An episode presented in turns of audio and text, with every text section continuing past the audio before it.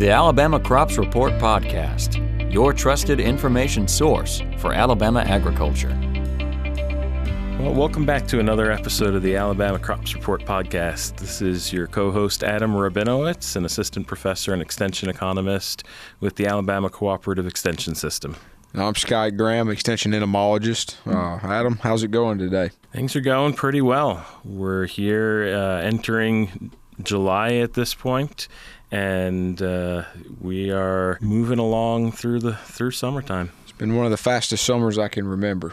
Really is. I've been doing a lot of traveling lately, yeah. and I feel like I've been out of Auburn more than uh, more than than usual, and as a result, it's just it's flown by. Yep, that's not a bad thing though. That means maybe football season and cooler weather We'll be here at some point. Cooler weather, yes. We have certainly had some very hot weather. All right. Well, on today's episode, we've got uh, Dr. Wendy Sawadgo, assistant professor and extension economist with responsibilities in ag, uh, agricultural marketing. Wendy, how's it going? Uh, it's going real well. You know, I'm been a long summer for me too, but really enjoying it.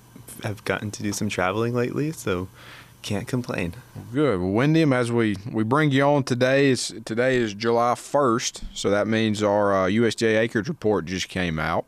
So we thought it'd be a good time to uh, get you in, kind of talk about what, what it said, what that means for us for the rest of the year. So, so how does our acreage planted compare to last year? You know, there've been a couple changes from what we saw last year, mainly in terms of corn and soybeans. Um, you know, last year we were around 93 million acres of corn nationwide. That dripped down to a uh, dipped down to a bit lower than 90 million acres this year. Soybeans, on the other hand, up slightly, um, but I'd say the major changes have been with cotton and peanuts. Cotton up about 11% nationwide, and peanuts down about 3%. So those are more of our southern um, crops. You know, in terms of Alabama, though, specific, um, you know, similar to what we see nationally, down about 55,000 acres of corn to about 300,000 acres this year. So, pretty sizable dip there for corn. Um, soybeans up about 13%, so you could see a bit of a switch from corn to soybeans in the state. Cotton up about 5%, so still strong cotton acres around 405 or sorry, 420,000 acres statewide and peanuts up slightly um, so, sort of, we're the only state that have, among the top four peanut producing states, that actually saw acreage increase. So, up about 5,000 acres there.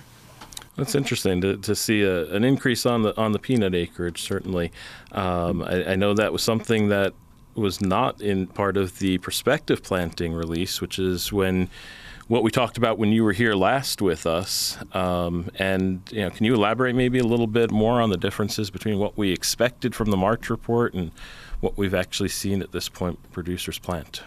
Yeah, so I'd say the biggest changes, you know, the peanuts we were expecting a lower peanut um, crop this year or um, peanut acreage this year in March, and that continued to be true. The sort of lone um, increase was Alabama, but a lot of the other states that were projected to see increases fell even further. So, you know, we were expected to have about, you know, one million five hundred seventy thousand acres of peanuts that fell closer to a million five hundred forty thousand acres. So you know about thirty thousand acre dip there. So that's one change. Um, you know, cotton pretty similar to what we were thinking before. You know, maybe adding about 250,000 acres, but nothing too drastic there. Soybeans, you know, back in the March report, I was saying expect a record planted acreage. Um, that's come down a little bit. So, um, down about 3 million acres less, 2 to 3 million acres less than what we expected in March. Um, but corn acreage, on the other hand, has come up a little bit. Now, I, get, I will say the big thing is we've planted fewer acres than we have in previous years. So, um, just a lot of weather conditions, sort of up in the the northern Great Plains, North Dakota especially, uh, been really slow at planting their corn. So there are still about 4 million acres of corn, couple acres, a million acres of soybeans that have let, um, yet to be planted that are still planned to be planted this year. So stuff could always change there. So certainly we- some weather impacts outside of Alabama affected planting. Um, What do you think, though, in terms of where prices were? Now, we'll get to where prices are right now, but where prices were and, and you know how that potentially has affected what we've seen in terms of these planted acres. Yeah, so you know, this spring, no surprise, we had cotton. Um, in the past, it was you know well over a dollar expected. You know, looking at a dollar twenty range. Um, corn prices, soybean prices, wheat prices, all the highest we've seen in over a decade. At least that was the case in March. Um, and so, no surprise we saw cotton acres sort of skyrocket. No surprise we saw, um, you know, corn and soybean acres remain pretty solid. Um, wheat acreage was up too. So, not a whole lot of surprise there, at least where we were at planting season. So, as Adam just kind of mentioned, you know, we're not where we were with the markets today as we sit here on, on the 1st of July. And I'm, I'm guessing that's probably not directly correlated to this report because it just came out. But how do you think the market will respond to this report? You know, if I had done this podcast two weeks ago, it'd be a whole different tune. Um, but, you know, from June 17th to June 30th, really, we saw prices dip across the board. You know, agricultural commodities, um, other commodities, metals, there's just been a bit of a, a bear run right there. And so, you know, for instance, cotton prices we've seen drop about a quarter from, you know, a dollar dollar twenty or so on June 17th to about 98 cents. Looking at the December's future contract there, so pretty good drop there. Corn, soybeans, wheat dropped, you know, one to two dollars a bushel. So, you know, pretty big decrease. And so, you know, going back to, um, you know, what this report might do, it's I think a lot of the numbers were sort of baked in. You know, it was kind of expected that soybean acres would fall a little bit, um, corn acres would rise a little bit, cotton, wheat pretty steady. And so, you know, we've seen not a whole lot of change. I mean, soybeans, wheat, cotton, or um, corn were pretty much unchanged by the report, you know, maybe changed by five to 10 cents. Um, since the release of the report in you know about a day. But cotton prices did continue to drop, fell about two cents after the report. So the higher cotton acreage um, might not bode well. So, so you mentioned some of the global factors, um, you know, affecting th- this price drop recently. Um, I, what does that? What does this really mean to to producers as we look at kind of some of these um, futures prices? Especially, I think of cotton in particular here in Alabama, and you know, we were looking at December futures dollar twenty, as you mentioned, maybe even up to a closer to dollar thirty at one point uh, a little over a month ago, and now we're we're under a dollar. You know, it's the tough thing. There's a lot of uncertainty, and so I think that's one of the biggest things, you know, getting into some of the factors that might be driving this, you know, macroeconomic conditions, looking at persistent inflation, um, you know, not only affecting farmers on the input side, but affecting consumers as well. And so when consumers start to um, feel their budgets be a little bit tight, maybe they cut out some of their non um, just non-essential items, maybe clothing, stuff like that, ripples its way down to cotton prices eventually. And so just a lot of concern. It's you know, are we going to see the market? The market's been strong for you know about a year into the last couple of weeks. So you know, is it is this just a temporary dip or is this the start of something bigger? So, do you want to look into your crystal ball here on the podcast and say if this is a a, a blip or if this is the start of something? The answer think, can be no. Yeah, uh, not really, but. Uh, so when you you know I think about our input prices and a lot of insecticides as an entomologist are kind of hard to get. They're costing more than they are in previous years in a lot of cases. I'm guessing those aren't going to change with the price of cotton changing. So what what do you think about, you know, trying to manage our variable costs and our input costs versus the prices of what we're seeing with the commodities? I just got to say Scott first. You sound just like an economist there. Yes. I heard you say a bunch of buzzwords, so I dropped them in. There you go. costs and stuff like we're, that. We're bringing you over. I'm learning.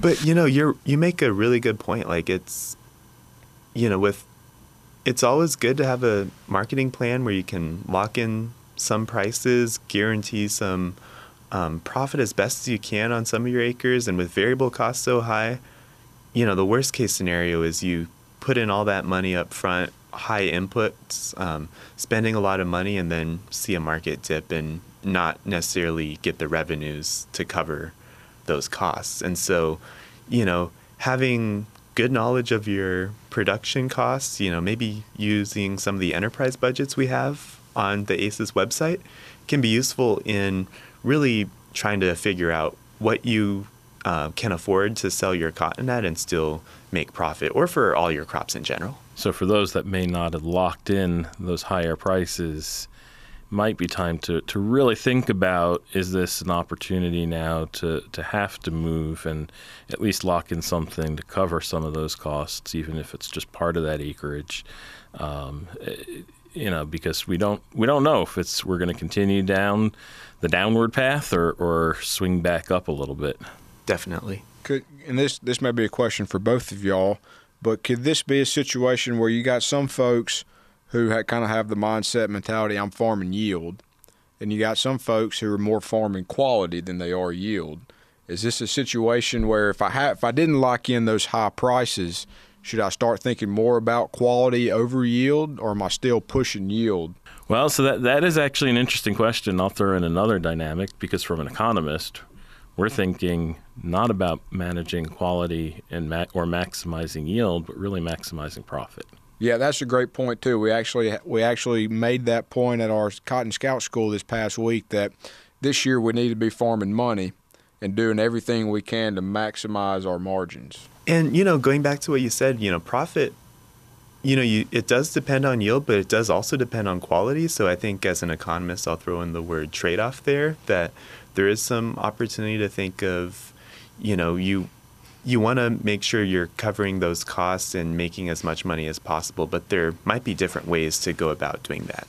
And certainly, we need to recognize a lot of the uncertainty. And one of those uncertain factors is what's going to happen with our weather here in the state the rest of the growing season and uh, you know how that ultimately impacts the, the final yield in the crop that, that's produced. Absolutely. Well, guys, anything else we need to cover or talk about before we wrap this thing up? You know, so you mentioned weather. Um, I talked a little about about the planting issues sort of in the north with corn and soybeans. Now it's the question of, you know, what are our yields going to look like? And so with, you know, our cotton and peanuts, that's always a pretty good question. You know, um, Texas right now has been through some pretty bad drought. And so, you know, thinking about that's the place that produces about a third of the cotton um, you know, if that affects yields there, that could have a pretty sizable impact on what's expected in terms of yields this year. So, um, you know, we've seen those cotton prices dip, but that's no, uh, by no means the what's going to happen for sure. You know, always supply side issues can always change up where markets are going. Um, I should also mention being in the southeast with tropical storms being predicted to be maybe a little bit more than active this year um, that could always reduce the percentage of cotton acreage that ends up harvested. So, you know, last year we had a really uh, good year. About only about 10% of cotton acreage was unharvested. Um, the previous couple years we were closer to 30%. This year we might be towards that 25% range if we do have more storms than active. So that could reduce some of our uh, production as well. But you know, weather you know, it's one of those things like prices. I can't always predict the best, so I've got to always watch out for that.